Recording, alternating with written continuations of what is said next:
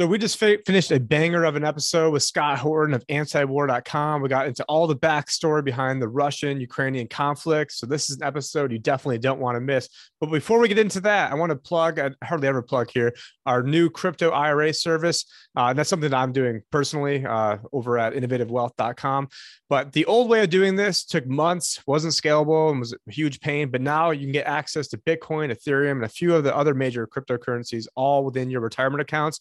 And for my listeners only, I'll drop my minimum account size from 500,000 down to $5,000 if you email me at tim at innovativewealth.com let's face it, crypto is the future. And if you don't have some exposure to this asset class, especially within your Roth IRA, where the potential gains would be tax free, I think you guys are nuts.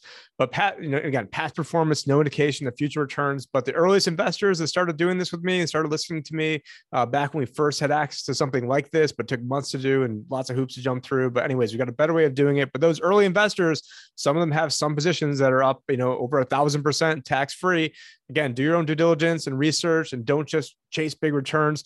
But head to thelibertyadvisor.com to learn more about this. Email me at tim at innovativewealth.com so we could hook up your retirement with some actual crypto in it. We're not talking about an ETF, not talking about a trust of it. We're talking about the actual thing.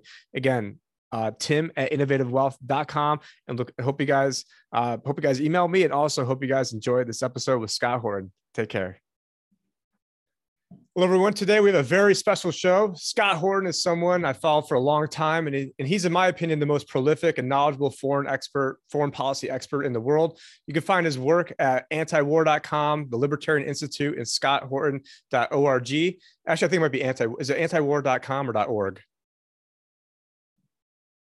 Both. Okay. I think you might be muted on that, but oh, he has sorry, a, my bad. Yeah, yeah, it's both, but officially it's antiwar.com. Yeah. Okay where he has a podcast and plethora of content that he's put out for nearly 20 years. So I you know, highly encourage people to go check out his work. He's also the author of Fool's Errand, Time to End the War in Afghanistan, and Enough Already, Time to End the War on Terrorism. And I'll be honest, one of the best compliments someone's ever given me is once I had someone say that I was the Scott Horton of finance, economics, and crypto. And I think in terms of compliments, doesn't get much higher of that in my book. So Scott, I thought we'd originally have you on to talk about Afghanistan pullout and that whole debacle, but I know you've got a lot to say on that. But given the state of affairs with Russia and Ukraine, what I'd like to do is this: I want to play a 30 second clip from uh, Senator Wicker. I don't even know his first name, but you know that guy doesn't even deserve to you know have me know his first name. And I'm, I know you're good at talking, so I'll let you just run with that. Uh, but anyways, here we go. Here is Wicker on uh, Neil Cavuto. Just one second here. American troops on the ground.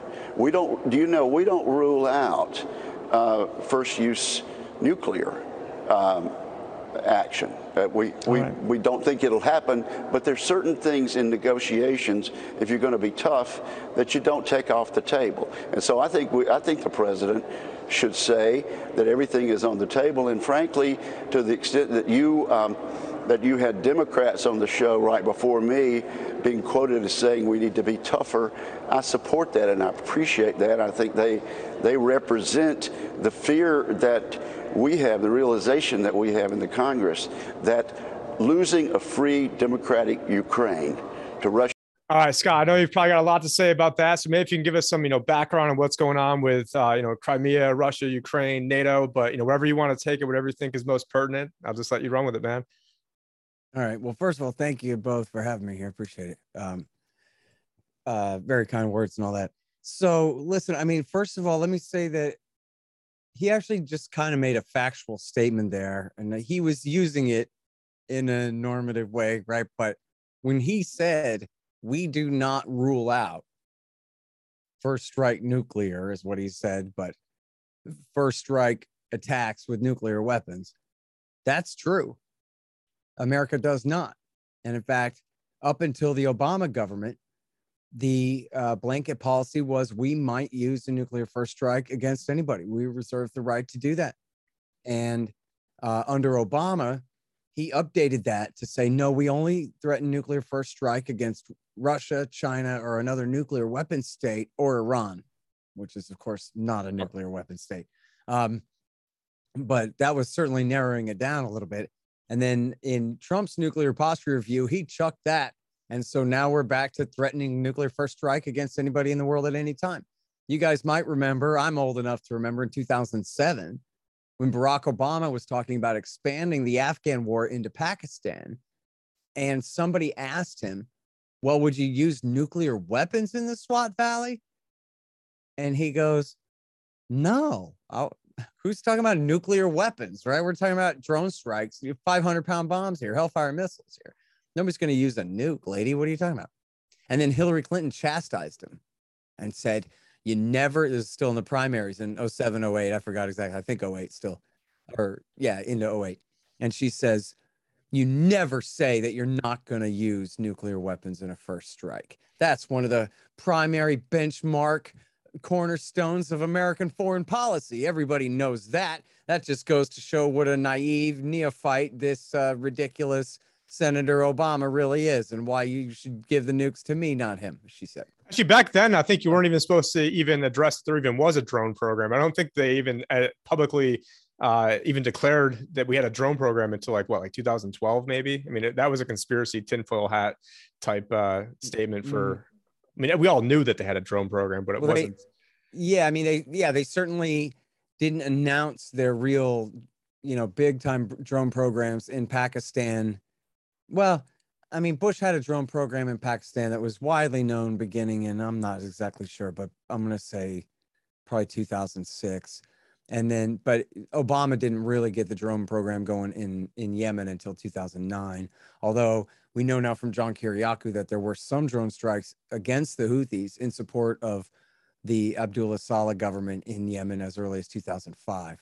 Um, but the drone war has been part of the the war in Somalia since, uh, you know, certainly by 2007 or eight, in in the late Bush years there. Um, but yeah. Anyways, point being that the senator's right that America reserves the right to use nuclear weapons in an aggressive war.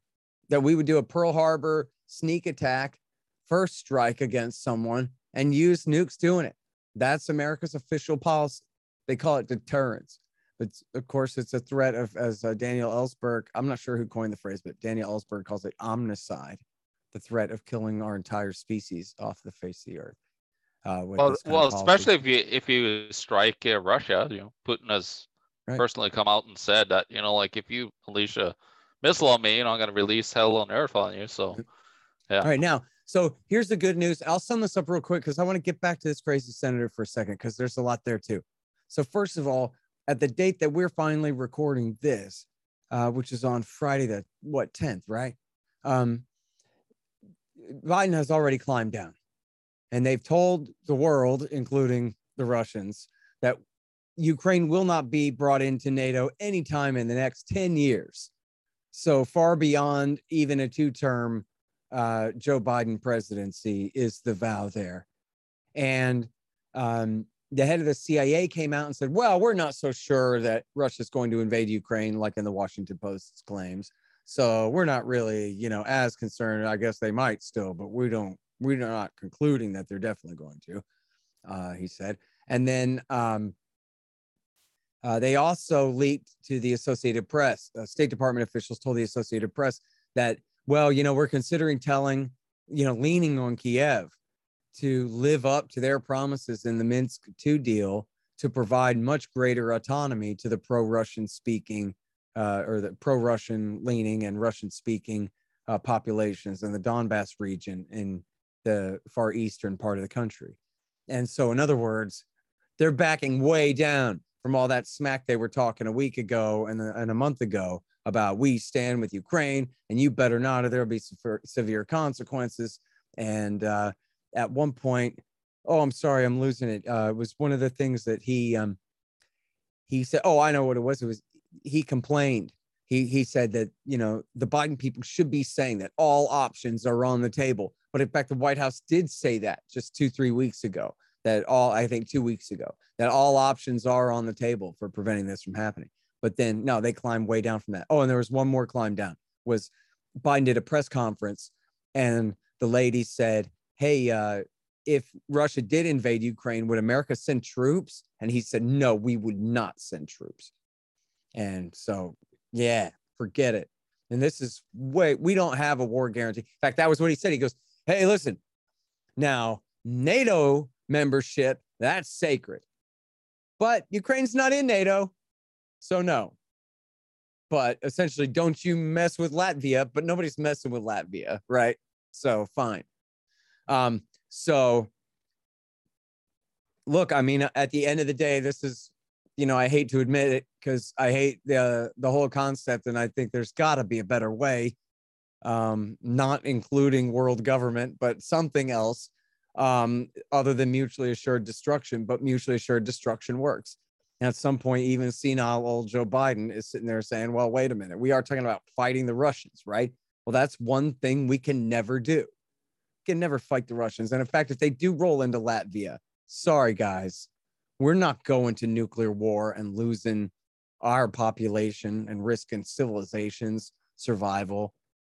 I mean, I guess nobody really thinks if there was a nuclear war that every last human would die some super rich military people would be buried deep in the ground for a few generations or some people in the you know southern tip, uh, southern tip of chile figure out a way to try to survive or some kind of thing but they'd be set back thousands of years humanity would be absolutely devastated. Billions and billions and billions and billions of people would starve to death in the event of a war between america and russia. So that's it. You just can't do it. So everybody walk around and stick your chest out um, and then you know hopefully then cooler heads like Joe Biden's in this case prevail. Same thing happened in 2008.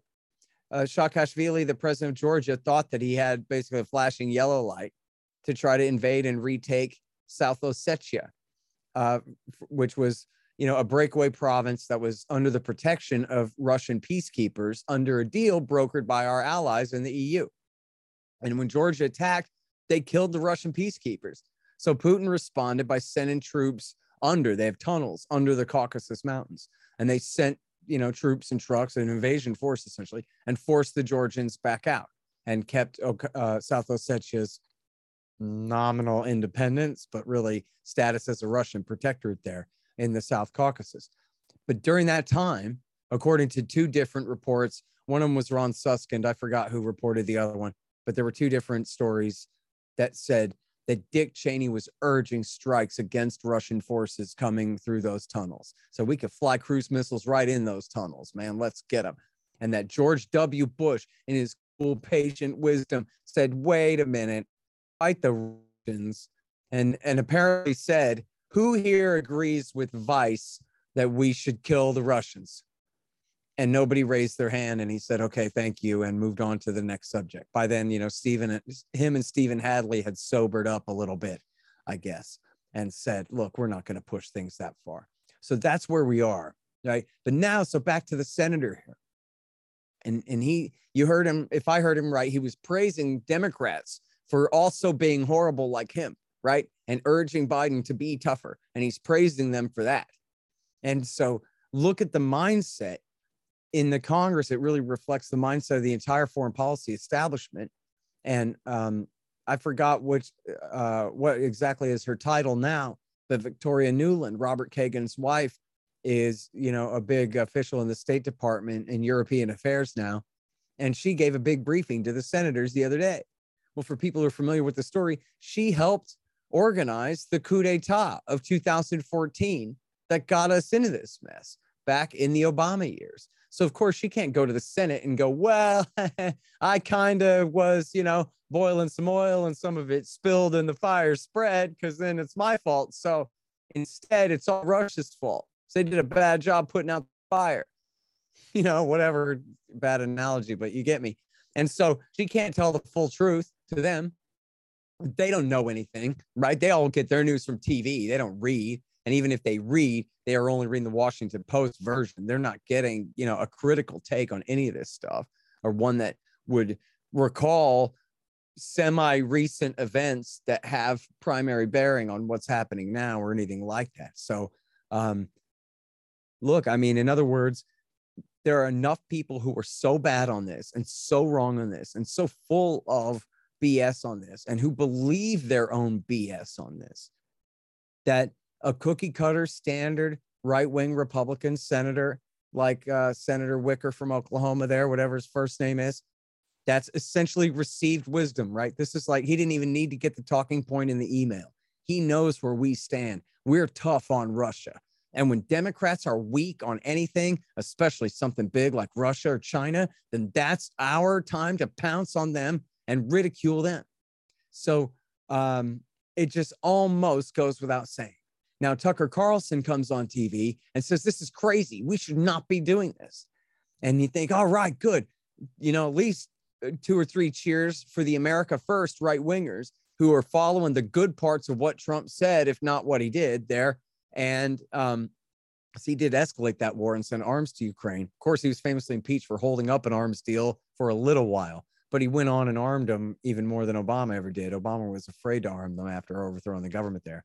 But um, but uh, Donald Trump today, if my tweets are to be believed out there, or not my tweets, but my Twitter feed is to be believed out there, sent out an email today saying, "See, Vladimir Putin isn't properly afraid of Joe Biden because Joe Biden is weak and I'm strong. When I was in there, Vladimir Putin would do what we say and not the other way around, blah, blah, blah. So even Donald Trump himself, supposedly Mr. America First, the guy who checked with Henry Kissinger first and said we ought to tilt toward Russia to balance against China, is saying, "No, uh see, Democrats, they're a bunch of wimps. And Republicans like me, we're a bunch of tough guys. And look how tough we are. And so, in other words, the entire repudiation of the book of the Bush doctrine that Trump led is canceled when he feels like it for simply the sake of macho political posturing. When what he should be saying is what Tucker Carlson is saying, which is why in the hell are we involved in a border dispute with Russia, quite literally 6,500 miles east of here? What the hell are we even talking about? This is completely crazy. We're talking about maybe bringing Ukraine into NATO, but NATO is the North Atlantic Treaty Organization. What the hell does that have to do with any nation bordering the Black Sea? And I'd go ahead and throw in Turkey in that. Why is Turkey a member of NATO? Why do we have NATO at all? When the Soviet Union ceased to exist 30 years ago, two weeks from now, right? On Christmas Day this year, it'll be the 30th anniversary of Soviet communism vanishing off of the face of the earth into a poof of nothing with nothing left over, with not one red commie regime left over out of the entire USSR. Red flag down, over and out, over and done 30 years ago this month. And we're going to get in between Ukraine and Russia the whole thing's nuts. Now I'll shut up for a second, but if you want, I can go back and tell you about that coup of 2014 and all of that if you want to know. Yeah, it's I, funny because actually I made it. I made a list of things I wanted to talk about, and like you hit made like a hit punch list right there because I had Robert Kagan on on my list, and and if you go to his own Wikipedia, uh, the very first line says that he's like the father of like liberal interventionism. So yeah, nothing more liberal than you know inter- interventionism. Uh, and the same thing with Victoria Nuland. So I, I did want to see if you could. I'll let uh, John ask a question too, but I did want to see if you could go back to talk about sure.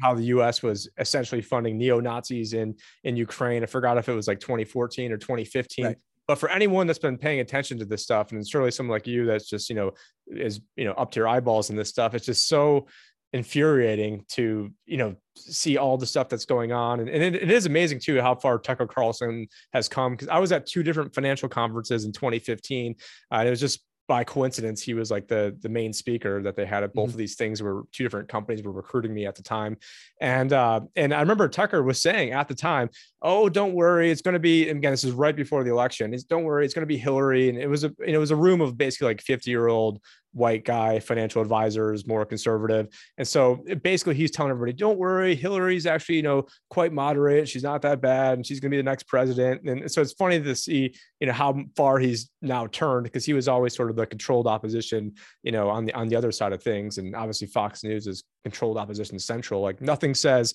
uh, you know, America First, like a uh, like a TV station that's owned by a bunch of Australian liberals that are palling around with you know and Saudi sheiks right. Yeah, yeah it's just yeah it's just crazy. I uh, i actually have another uh, thought as well. You know what just have come out like over the last couple of days is that russia and india just recently did a uh, currency swap deal when it comes to arms and and they're skipping the dollar as well. I don't know if that had anything to do with the you know back and alphabet or uh, what's your thoughts in the largest sense well? sure.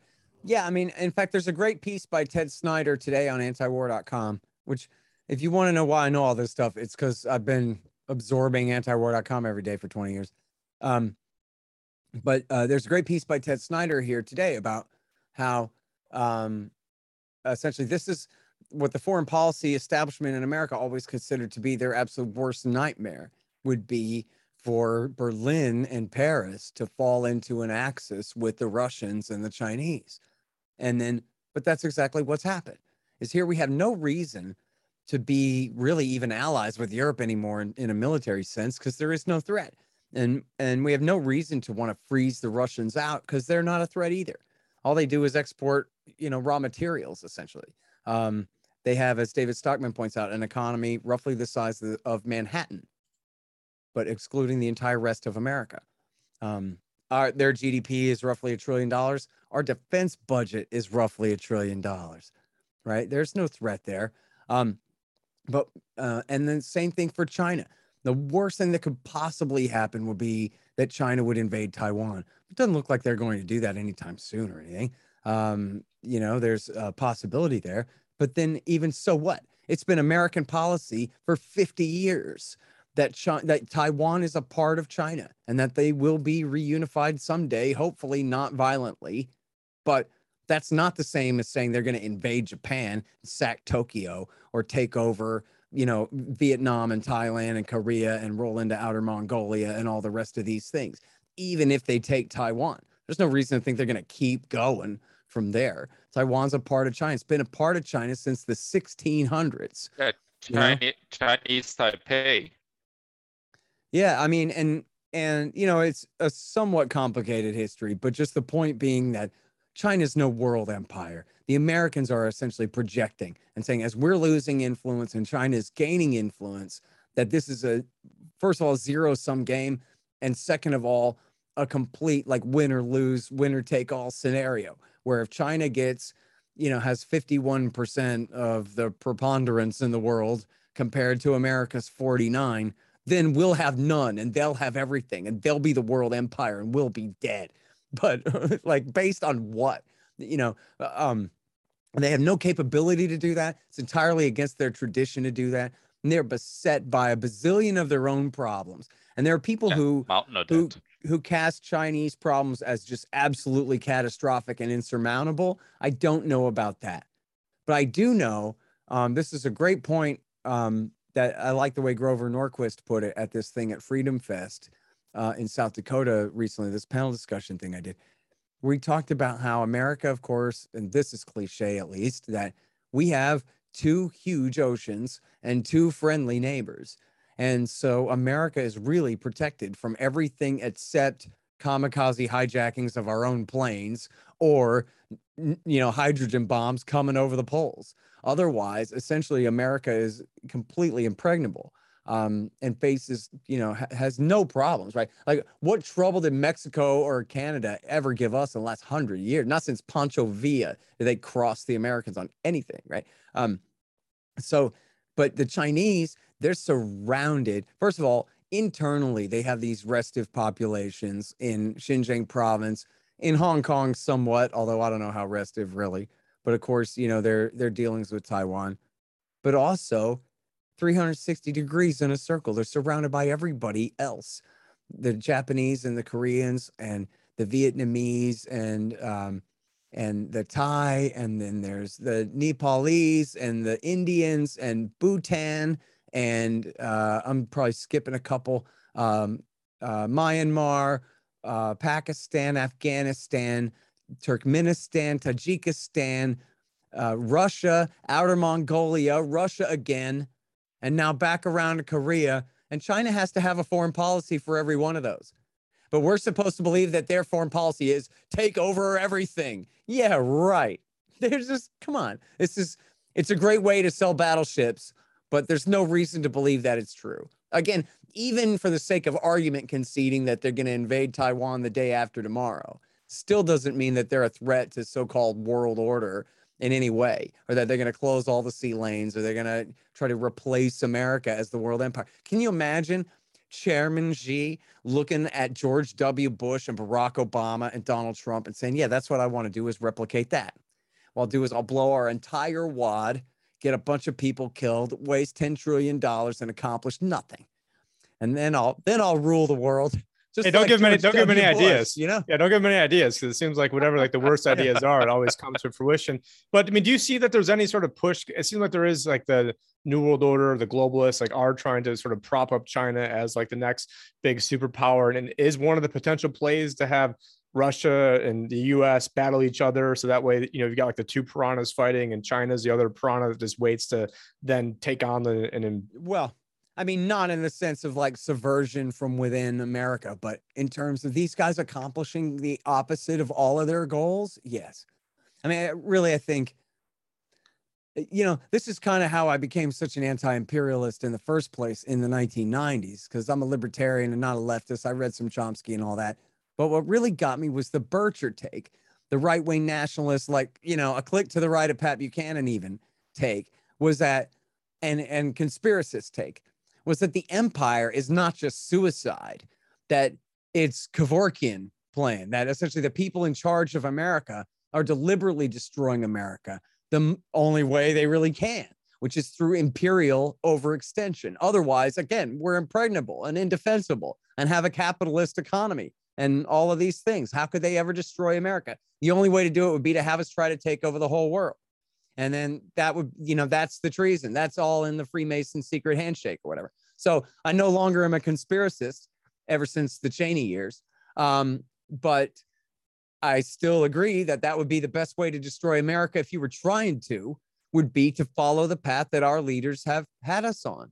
And, and which you can tell if you look, especially at the years of W. Bush and Dick Cheney and the neoconservatives. They were trying to destroy America. Their whole thing was we can do whatever we want. As Dick Cheney said, deficits don't matter, right? Like we can do anything. We're an empire now. We can, and and the more we conquer, the more profitable it'll be. And remember, all these guys are lifelong politicians and wonks. None of them are really businessmen. When Dick Cheney was the CEO of Halliburton, he ran it into the ground. He was terrible. He was only good for his political connections, and he didn't even make good on those until he became vice president. But being a former Secretary of Defense didn't help Halliburton and Kellogg Brown and Root much at all in the 90s. Um, in fact, he made really bad decisions. So, um, you know, in other words, that's why all empires fall because they all hire a Paul Wolfowitz to come and say, "Oh yeah, no, it's going to be great, trust me," and then it's not, and they end up blowing everything up. And so, I don't think anyone would argue that the height of American power was in the spring of 2003 and then it's been downhill ever since then all over the world for American power and influence because of that horrible, you know, self-inflicted and against these horrible, you know, these uh, these poor victims as well. Um, but self-inflicted wound, uh, you know, carried out by the American establishment. You know, remember when W. Bush said, you know, there are people who, who point at security threats, and I just say, bring them on.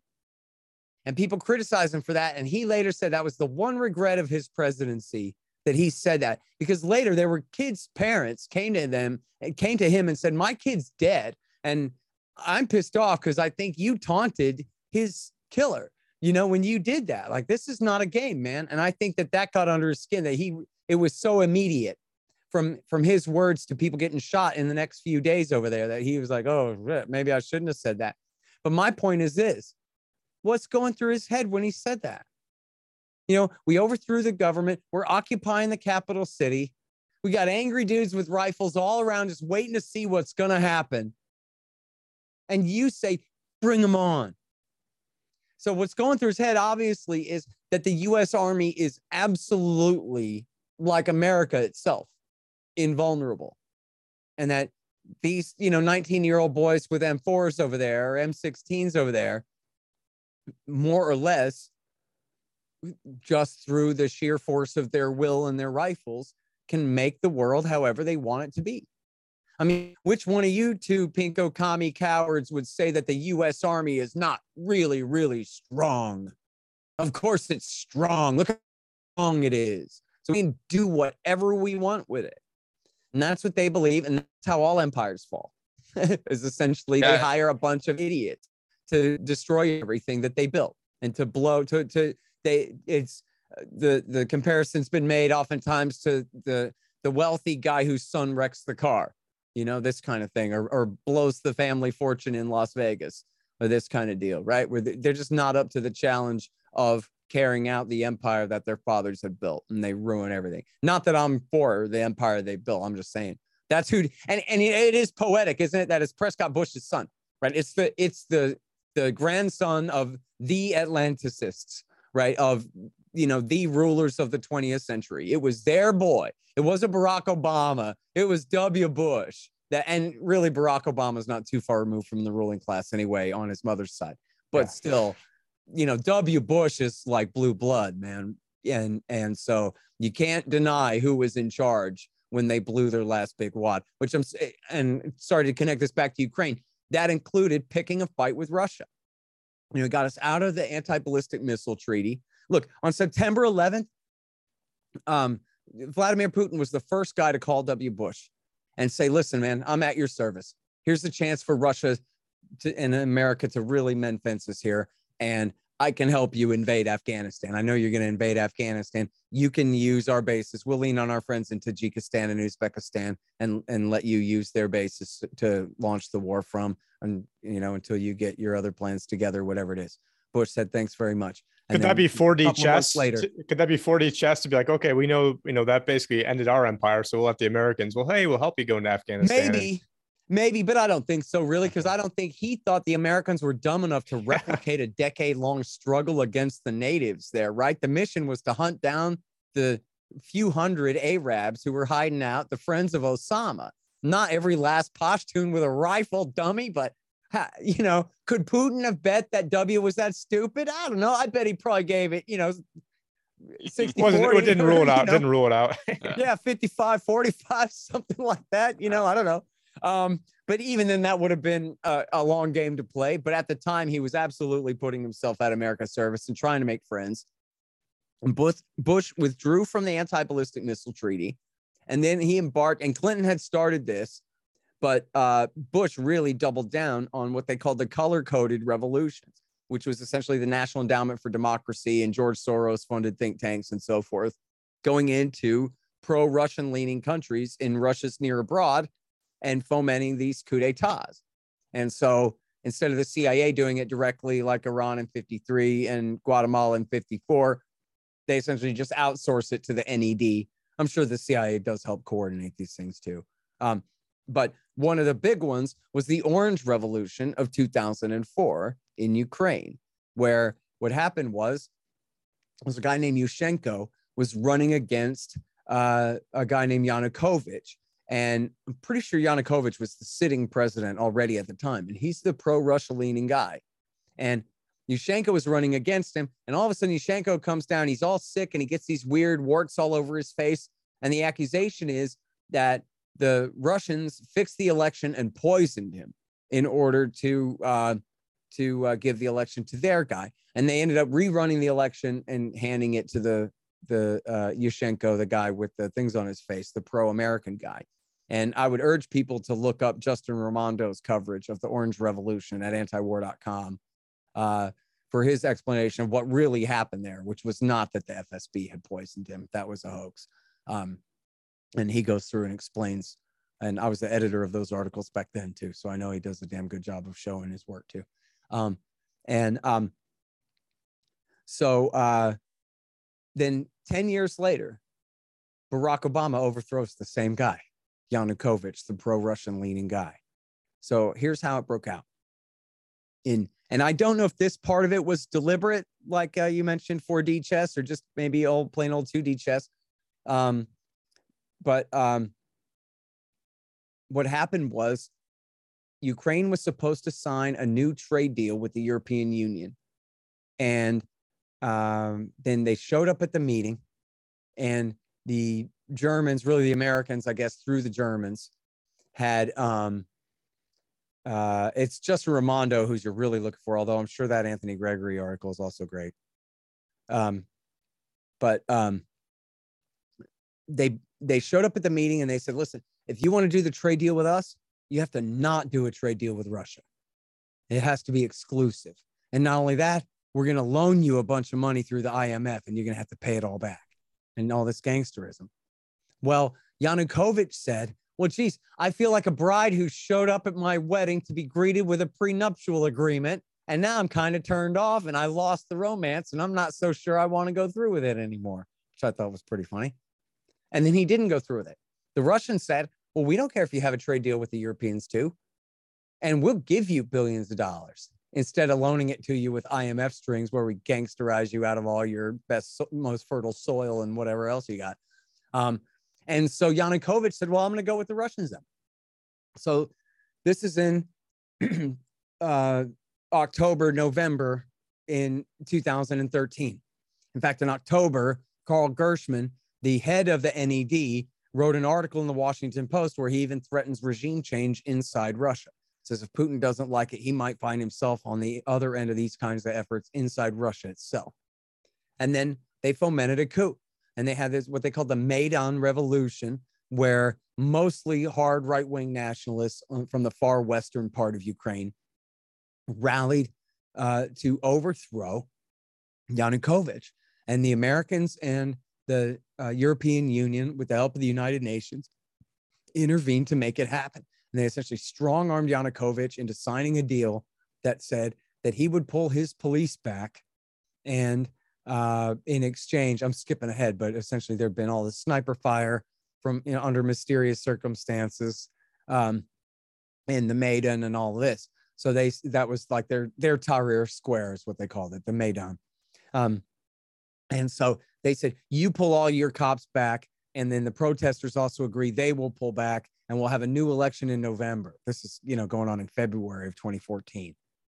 And Yanukovych lives up to his side of the deal and pulls his troops, his cops back. And then the protesters just ransack and seize all the government buildings and force him to flee, flee town. And he ends up fleeing first to Eastern Ukraine and then to Russia. And then America immediately recognized the new coup junta as the legitimate government of Ukraine. So, and I should hasten to mention that t- two important facts here. First of all, that some real no fool and Nazis were heavily involved in this coup. And I know that these days, anybody to the right of Hillary Clinton is called a Nazi, and that's stupid. But that's not what I'm talking about.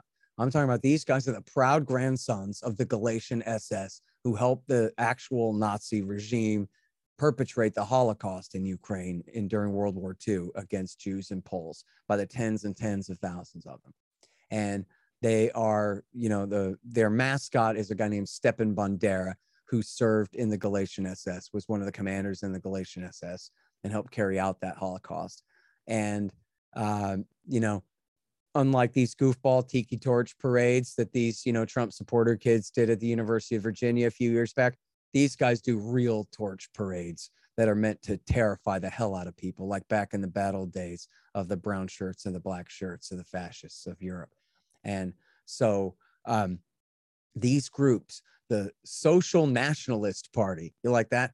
The Social Nationalist Party renames Svoboda, led by a guy named Tyahnybok. Uh, if you just put his name in Google image results, if they haven't censored it yet, you'll see him hiling Hitler there.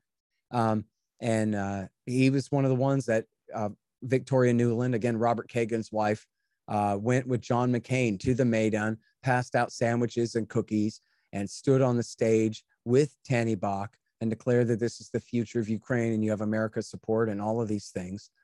Um, and uh, including Andre Parubiy, who was from Right Sector, which is even more of like a younger and more brutish, more like street gang type Nazi movement there in Ukraine as well. He ended up becoming the Speaker of the Parliament for about four years. Um, and uh, and then the, later on, the Azov battalion, which was involved in the coup, I understand, uh, later became much more prominent in leading the fight in the East. That's to skip ahead, but it's another prominent uh, part of the neo Nazi movement there in Ukraine that was involved in the coup, the Azov battalion. Again, proud descendants of the Galician SS and, you know, bearers of its legacy. Now, um, so once they accomplished the coup, first thing they did was outlaw Russian as an official language. And here's a, a, a state, a nation state that is very divided, and the, the Russian speakers in the far east of the country. Um, It'd be like if they outlawed in America, they outlawed uh, the Spanish language on government documents. You know what I mean? That kind of thing. We're just X many millions of people are immediately disenfranchised. Uh, we don't have an official language at all in America, but I'm trying to come up with a with a maybe, or maybe like outlaw MAGA hats or, or something as soon as uh, yeah. you know Biden gets in there. Or, yeah, or, or French, or, or, really like, outlawing outlawing French in uh, in Canada. Yeah, yeah, something like that. We're like you're you're seriously making it where people can't do business in the most basic sense, land deeds and loans and important matters. You know, they're frozen out of government documents and and uh, whatever regulations they have to obey and everything else becomes impossible. So it's a this is a real threat. This is or be like you, you know, can't do anything unless you're vaccinated. No, I don't know. I mean, yeah, yeah, exactly. In a dystopian yeah, world, yeah. learn well, welcome, passport. welcome to Canada. Yeah. yeah. Um. So that was the first thing they did that caused outrage, and then uh, four previous presidents signed a letter saying that we demand that the new government kick the Russians out of the naval base at Sevastopol on the uh, western coast of the Crimean Peninsula in the Black Sea. Now, a little bit of history. The Crimean Peninsula was taken from the Turks by the Russians in the 16, no, pardon me, pardon me, uh, 1780s. So right at the time when America was 1783, uh, right when America was signing the peace with Britain, and we're under the Articles of Confederation. So in other words, you can make a direct comparison to New York or New Jersey.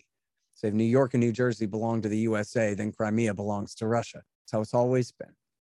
And yet, uh, like, uh, I mean, if you look at who were the British fighting in the Crimean War, the Russians. They were trying to take it from the Russians. You know, it's their peninsula way back then.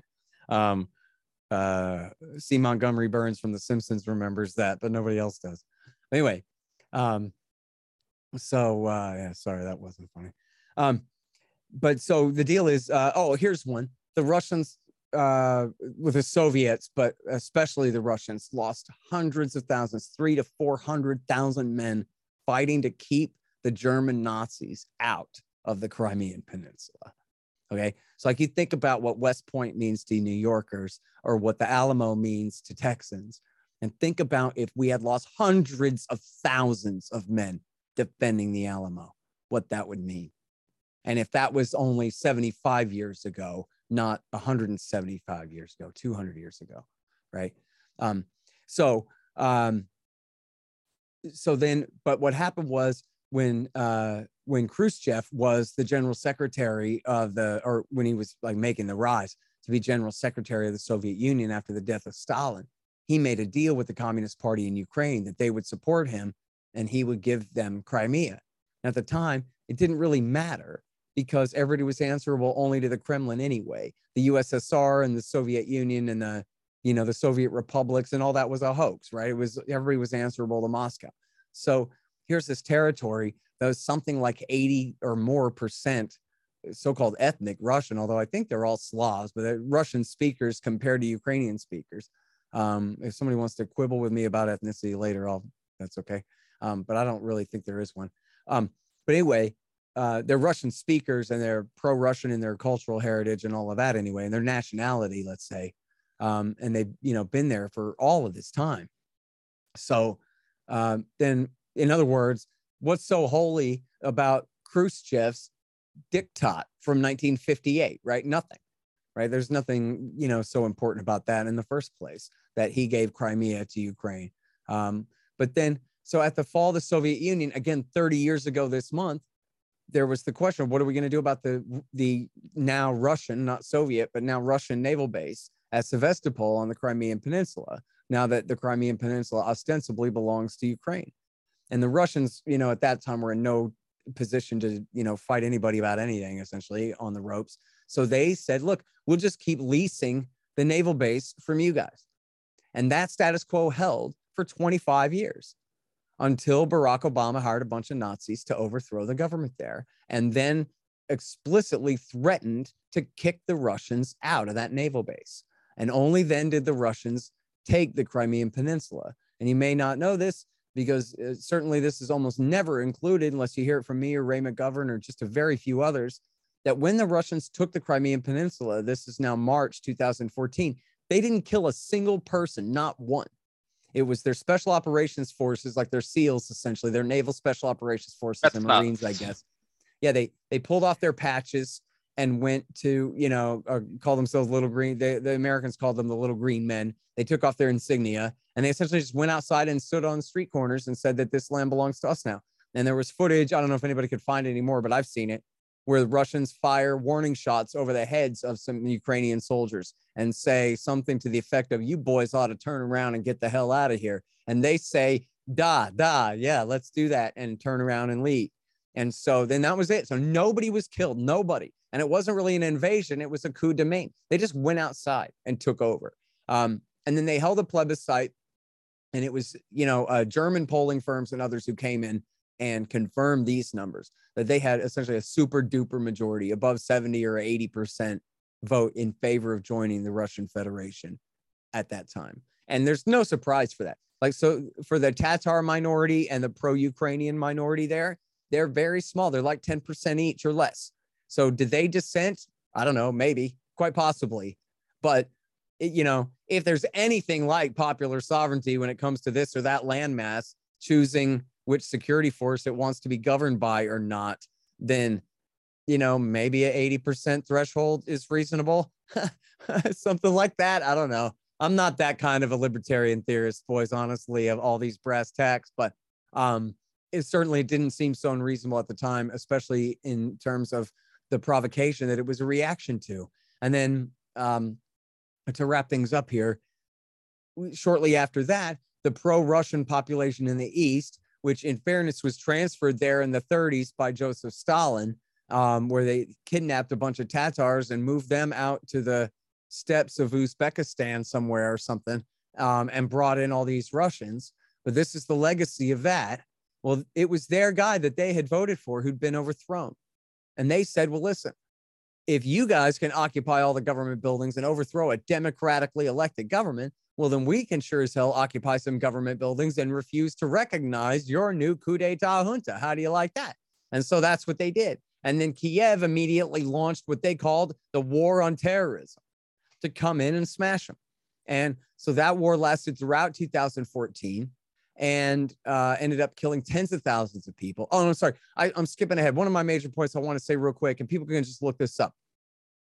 Two weeks before the coup, presumably the Russians, intercepted and posted audio of Victoria Nuland, who was then the Deputy Secretary of Defense for European Affairs, um, uh, which is essentially the ambassador to the EU at large, some kind of position like that. She's on the phone with Jeffrey Pyatt, the ambassador to Ukraine, and they plot the whole coup. We're going to have Andre Parubiy's going to be the prime minister. We're going to keep Klitschko, the boxer, on the outside to be our PR guy. And um, we're going to have, oh, did I say Parubiy? Parubiy uh, went to the Speaker of the House. It was uh, Yatsenyuk. Arseniy Yatsenyuk will be the prime minister. And uh, as Nuland put it, Yats is the guy. He's the guy we want. And anyone can go listen to that. And if you remember it, or if you vaguely remember it, what you remember is that Victoria Nuland, the diplomat, used the very undiplomatic language and said, F the EU. And but the question was, well, wait, why F the EU? Aren't they our friends? What was she complaining about? she was complaining the Germans aren't moving fast enough on this coup. And if they're not, if the EU, led by the Germans, are not going to go ahead and force this thing through now, then F the EU.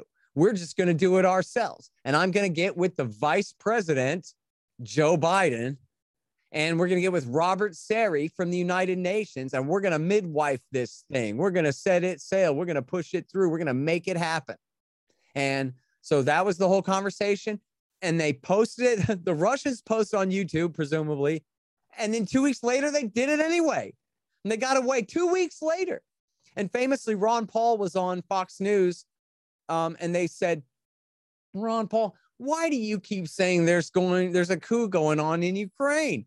And he goes, because there is a coup going on in Ukraine. Are you kidding me? And two days later, the guy fled at, you know, with the braying mob at his heels. So she was mad that the Germans weren't acting quick enough to fund right. actual Nazis in Ukraine. Basically, that's right. The Germans wouldn't fund the Nazis. Right. And, and that's but it was all underneath liberal Brock drone bomber. And now would a slap in the face that she's the uh, diplomat serving under Under Secretary of state for political affairs right now. I mean, it's just such a slap in the face when I saw her get put back into the fold with uh, with yeah. Biden over there. Just I, I mean, look, I mean, it's worth pointing out, isn't it? Especially in these days of PC hypocrisy and all this stuff. We're talking about the first black president and some of the most prominent and active Zionist Jews in America, the Kagan family. Robert Kagan and Victoria Nuland, his brother Fred and his wife Kimberly from the Institute of the Study of War, major champions, Robert uh, of the entire Kaganite yeah. Kristolian foreign policy.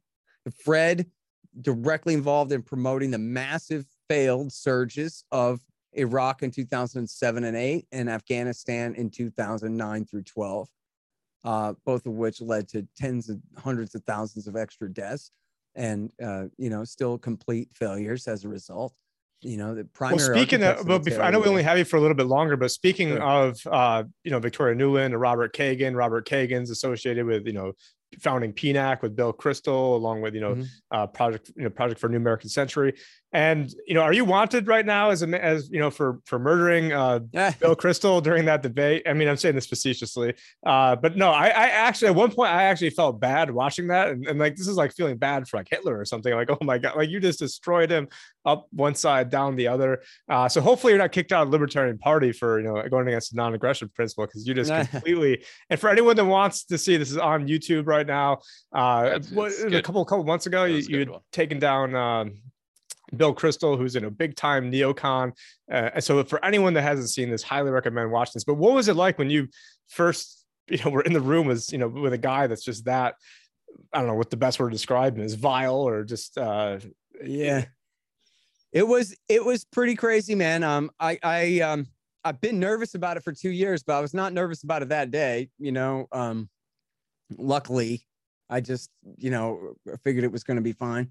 And I did, um, I don't know if you guys saw this, but I did this little stand-up comedy routine at uh, Tom Woods' 2000th episode celebration thing, where I talked about how before the debate, Gene Epstein has me and Bill Kristol sitting next to each other in the front row watching the stand-up comedy. Even before that, we're like chit-chatting, and then the stand-up comedy guy goes, and then now it's time for us to go up on the stage, kind of thing. So, the joke at the Tom Woods thing was, I'm sitting here chit-chatting with Bill Kristol about the weather and housing prices and all of this stuff. And I'm thinking, is this ethical for me to be friendly to him right now? because here in a minute, it's going to be different. I know. I don't know if I'm like lulling him into a false sense of security by being pleasant at all. But uh, well, if he had a game plan going into that, it's like what Mike Tyson says. You know, everyone's got a plan so they get so I punch mm-hmm. them in the face, and you definitely well, were uh, metaphorically just wiping the floor it's, with uh, it. It's it keep great. your friends close and your enemies closer, I guess. You know, that's a good mm. old uh, saying. Yeah, but no. So listen, I mean, I'm glad you weren't disappointed in me. I um, I had two years. I knew that was coming for two years. The thing got delayed for a year and a half because of the germ, and so here, you know, we finally have a chance to do it. And um, so, uh, you know, I had to skate a fine line. I knew, you know, Gene had counseled me uh, that you can't just get up there and murderate the guy. The debate is not whether Bill Kristol is a good man or not. The debate is whether, you know, this willingness to overthrow other governments is good for the United States or not. Just stick to the. And I got my digs in, but I couldn't like go overboard and just completely mutilating him and destroying him because that wasn't really the point. And I'm still kind of kicking myself over all the things I wish I had said, but time is so limited. I know, but only you're the only person that knows what you would have said. But we all we all loved it, and and I was a, a libert- I was a delegate for the party this past go around for Jacob uh-huh. Hornberger out of Arizona, and wasted tons of time trying to get on all that. And I mean, I'm, I'm coming more from like the ANCAP perspective, and this whole thing doesn't really matter, and uh, you know, trying to you know, at this point to save ourselves. But and if you had maybe like a five minute version rundown, because I did hear you on the Charlie Robinson show talking about, uh, you know, the Afghanistan pullout. But you know, that's yeah. sort of what I originally wanted to get you on. But now with sure. everything that was going on, could you give maybe like the five minute kind of rundown on, you know, was it botched? I mean, it seemed like that they you couldn't have done it worse. Like if you if you tried, it was like an, my initial layman's perspective because we're mainly John and I yeah. are mainly economic finance guys, but you know, from sure. you that's in the thick of it, what was you know sort of what went on like the uh well, it was a mess. I mean, I'll tell you this, it's still the best thing Joe Biden's ever done in his miserable life. And same for Donald Trump for that matter. He's the one who pushed this deal through. And you know, what really happened to be perfectly clear here is that the Taliban won the war. There's no reason that Zalmay Khalilzad who is, you know, an original neocon, studied under Leo Strauss at the University of Chicago with Paul Wolfowitz and, uh, well, Richard Perle. I guess Wolfowitz was a Wall Street guy. Anyway, um, original uh, neocon, the guy that picked Hamid Karzai to be the first sock puppet government, uh, you know, president for W. Bush when the war began, he went and really signed a deal with the Taliban. Now he could have done some BS Israeli peace process type crap where nothing ever happens uh, which is you know certainly what his predecessors did. But he like signed a real no fooling deal that did not include the so-called Afghan government in Kabul whatsoever, and um, was simply between the Americans and the Taliban that we will leave and and we'll have a ceasefire until we leave. Um, and uh, your job is to you got to promise to at least talk to the Kabul government, but you don't have to promise to really solve anything. And you have to promise to keep Al Qaeda and ISIS down and out. And then if you guys will swear to that, then we'll get the hell out. And that was it. So, in other words, the very same deal they could have had with the Taliban any month of any year for the last 20 years, this whole time. Uh, they could have had that deal all along. But um, as I show in my book, Fool's Errand. Um, but so, you know, all credit to Trump for somehow he got, well, I, I think that somehow his Khalilzad understood that um, that uh, the war's over. I mean, what are we going to do? We're going to send another 50 or 75,000 men back and try to start the war all over again and somehow make this make sense and, and work out. It's not going to happen. So we got to find a way out of there where we can save enough face. Uh, this was a big um, kind of cliche from the Vietnam days at the, the end of the Vietnam War. We need a decent interval between the time when we leave and the time that the people we've been fighting end up taking over the capital city, right? In the in the case of Vietnam, they gave us almost two years. Um, in this case, we had a few months. But then, so what happens? Trump loses the election. Biden comes in. Biden doesn't want to live up to Trump's deal because then it's Trump's deal, not Biden's deal. And the Pentagon, of course, is on a full court press to get him to change his mind. So he has to at least promise to give it a review and see and this and that. So they end up deciding right before the deadline, which was May 1st, that we're going to kick the can down the road four months. Now, on one hand, they're breaking the deal, but it was pretty clear right away, within a few days anyway, that when they say four months, they mean four months. They're not BSing about that. They broke the deal, but they're not breaking it further. They bent the deal, but they are still leaving. And the fact of that was just in the rounding up of the men and the putting them on the planes. I mean, they were pulling out of there. And um, and it was clear that the Pentagon had pushed and pushed and pushed. And then Biden had made his decision and made it firm and made it clear to them that we are doing this. And that much was clear when he gave his speech about it. So, or or shortly after that, anyway.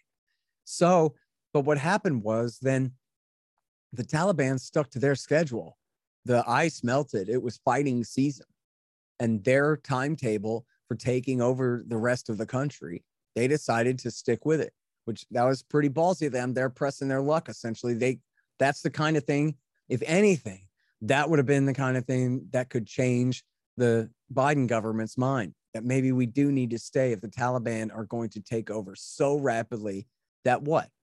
That it's a humiliation for the Americans that they don't want it to look like that on the way out. So, but the Taliban went with it anyway. And as was predicted by me in both of my books, one of them four years before the event, um, the other, you know, six months before the event, but also someone told me they heard an interview of mine where I was talking with Gareth Porter in 2012, predicting a fall of Saigon moment where the Taliban just walk right back in to Kabul. Um, so something I've seen uh, coming for a very long time that uh, when it came down to it, the Afghan government just evaporated. The Afghan army just evaporated, and the Taliban walked right in. The only thing that was keeping them out of the provincial capitals was American B 52s and B 1 bombers. They want to come and seize the provincial capital. They're going to need a big garrison of men where, you know, to keep control. And we can bomb those, right? But if, but instead they just took over all of the country except the provincial capitals, right? But they owned everything. So the idea that they were going to end up taking over uh, very quickly, you know, was pretty obvious. Um, I don't know if even I anticipated how absolutely uh, rapid it would be, but it was. It took them about six, eight weeks to take over the whole country. And one of the first things they did was they took over the north. So how are you going to have a northern alliance when the Taliban already preempted you and headed you off of the pass, and they already rule Kunduz and rule Mazari Sharif and all of this stuff? So they had a great pincher movement strategy on the ground. And see, now get to the catastrophe of the pullout from the American media's point of view and all of this kind of thing. Um, and you know, from an honest point of view, in, in a way as well. The two big flaws are one, we left behind all this weapons and all these weapons and equipment for the Afghan National Army, which ceased to exist, and the Taliban got it all. Oops. Whoopsies. And the other thing was they had to evacuate all the civilians from the embassy, thousands of them in Kabul. Um, and at that point, they'd already given up the Bagram Air Base to the Afghan army. And they thought, well, worst case scenario, and I know because I was talking to an army officer who was involved in all of this, a paratrooper. They were planning on going back to Bagram. If we have to, we'll go back to Bagram and we'll evacuate everybody by helicopter to Bagram and then we'll fly them out from there. Well, the Afghan National Army ceased to exist. They gave the keys to the Taliban. The Bagram Air Base was lost. So now all they had left was the Kabul airport. And they had a deal with the Taliban. Look, you guys come in, go ahead and enter the city. We won't resist you. You provide security, you take over police. Because at this point, the president had already fled with a few hundred million dollars he'd stolen, right? The government was, you know, essentially ceasing to exist in that moment. The Americans asked the Taliban to come in, you come and be the police and keep the peace and provide security for us to get out to the airport to get the hell out of here. And then you have all these scenes of panic, like Vietnam and the false Saigon with the helicopter on the roof of the embassy. Here you have people hanging onto the side of the planes as they're trying to take off and get out of there, which was ridiculous because they kept flying people out of there for a few weeks after that. There was no need for anybody to do that. It was a, a panicked stampede. But the worst public relations you can imagine from their point of view. Okay. Now, so what's the solution to these two things? Right. The only solution would be to rewind the clock, go back to the early Biden government. One, stick by the May 1st deadline so that the Taliban hasn't begun fighting yet. You know, they're they're still cooling their heels um, until fighting season begins in May. So if you stick with the with the deal, the Taliban are starting not from square one, but at least from square one as far as the year 2021 is concerned, starting from way back there. And and you're leaving right then. You're buying yourself a decent interval, right? So they're not going to take over on their timetable. They're not going to take over Kabul till August or September. So, you know, you can go ahead and get out now, and hopefully the American people look away soon enough. Where that's the first thing they could have done. But the second thing they would have had to do is they would have had to destroy all those weapons and all that equipment, all those trucks, all those armored vehicles, all of those uh, attack helicopters, and all of those light arms. Tens of thousands, maybe hundreds of thousands of rifles and RPGs and whatever other all equipment, night vision equipment, all this stuff. They would have had to destroy all of it. And then the only way to justify that would have been to tell the truth and in other words, Joe Biden coming on TV and saying, "Listen, we're going to destroy every last weapon that we're that you know we were going to leave to the Afghan National Army, but we're going to do so because the Afghan National Army is such a joke that to leave these weapons in their hands would be irresponsible. The Taliban would be absolutely certain to get them by the end of the year. We assess with the highest confidence." And so, yes, one, we will be blamed for undermining the Afghan National Army for destroying all their equipment. But two, screw you. Tough luck. We got to do it anyway because we were going to get the same result anyway, as far as they're falling apart, but we would lose our, um, but then all the equipment would end up in the hands of the Taliban. Now you got to understand, and they understood, of course, that that would be absolutely outrageous for them to do that politically. And then the same thing with the civilians. They would have had to say, listen, the government that Bush and Obama, remember, all of Biden's guys, including Biden, are all Obama's guys, right? So they would have to say, the government that we built there is an absolute and total and 100% complete joke. And we're pulling all our civilians out for their safety. And now what? They would have had to argue the truth that yes, you could blame us for undermining the government by betraying such a lack of confidence in it. But got to tell you, we've got no confidence in it. It really is that bad. And it really is that determined to fall. And the president, Ghani, really is that corrupt and shallow and weak that the chance of him standing and fighting with his men are less than nothing. And, you know, we already bought him a helicopter ticket to Qatar anyway, or what a UAE anyway. So just forget it. Um, for them to do that politically would have been essentially impossible. So what they do instead? They lied. And they said, well, yes, we're leaving, but we're leaving because of what a great job we've done building up the Afghan government and building up the Afghan army. They've got a 300,000 man army armed with the best equipment we could, the American taxpayer could buy. So they ought to be able to last at least a few months or years. Something we always said they should be making a deal with the Taliban before it's too late. But anyway, we're getting out. So that was their plan that we're going to bluff our way out of here. And then, of course, it didn't work. The, the dishonesty turns out it didn't play out. How are you going to base your plan on a lie? It's not going to work. And so the truth was a really hard truth, a really bitter pill. So they didn't dare tell it and do the right thing. So they tried to do the right thing ultimately in getting the troops out, but by BSing their way out the door. And that is what blew up in their face.